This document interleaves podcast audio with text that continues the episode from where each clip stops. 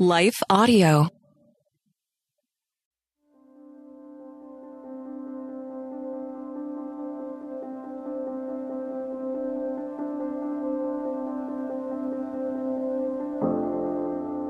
Dancing Backwards by Catherine Britton, read by Leah Martin. Since you are my rock and my fortress, for the sake of your name, lead and guide me. Psalm 31 3.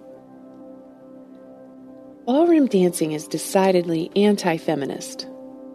Now, when I say ballroom dancing, forget those incredibly stylized, choreographed performances you've seen on Dancing with the Stars.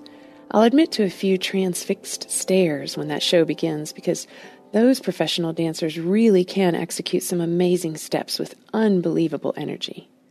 Meanwhile, I can be about as graceful as an elephant taught to balance on a giant ball. Still, the celebrities and professional dancers on the show don't quite match my idea of ballroom dancing. Their performances are just that canned routines, so highly polished that they hardly resemble an actual dance anymore.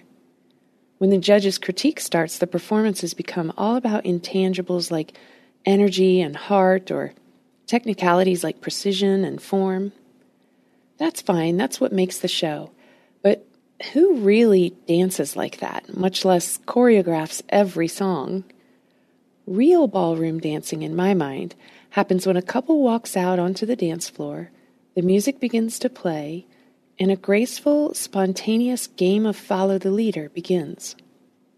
Yes, I did just compare ballroom dance to a game I played when I was five.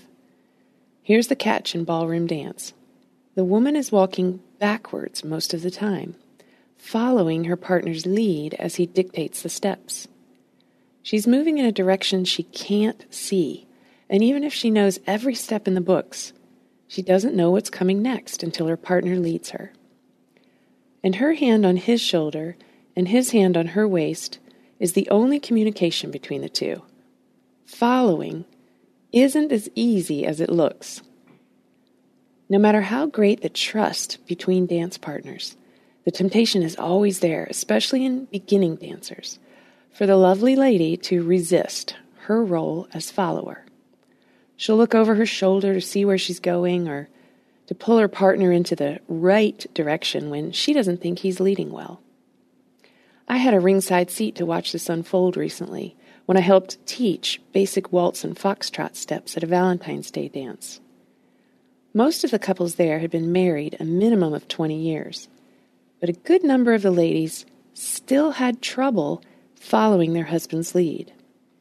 These ladies would stop in the middle of a song to tell him what he was doing wrong, grow impatient as he figured out the double challenge of doing the steps while leading, or warn him that he was about to run into another couple. As I've slowly learned with my husband David, the best dancing happens not when he executes the steps like Derek Hough, but when I focus on following whatever he does next.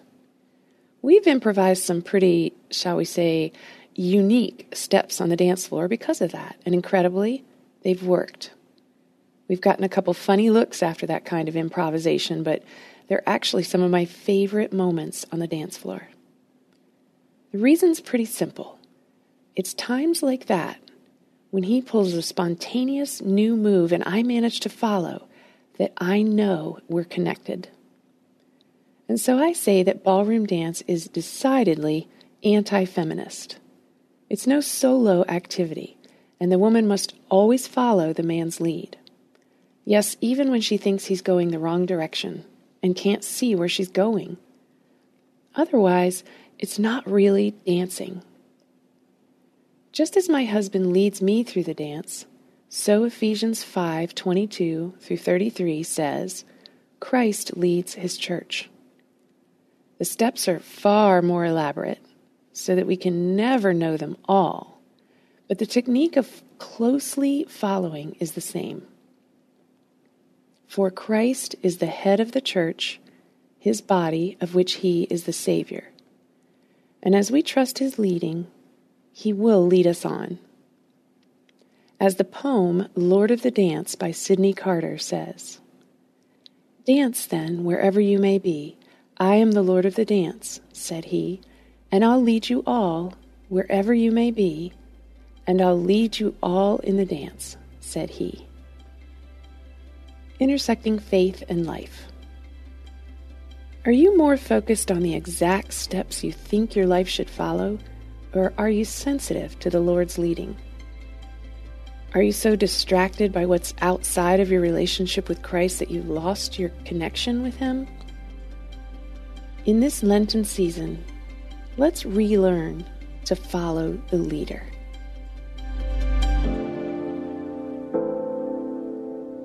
Hey, listeners, thanks for joining us for the Crosswalk.com devotional podcast. To get all of our episodes straight to your phone during the week, subscribe to this podcast on iTunes or wherever you listen to podcasts. To find more devotional content like this, head over to Crosswalk.com.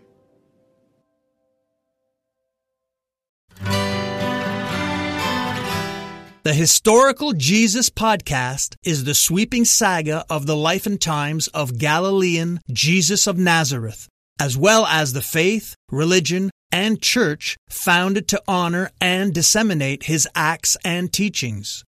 Join me, Mark Vinet, on this fascinating journey through time, exploring the many great works of Christian theology, literature, architecture, music, and art inspired by the words and deeds of Jesus Christ.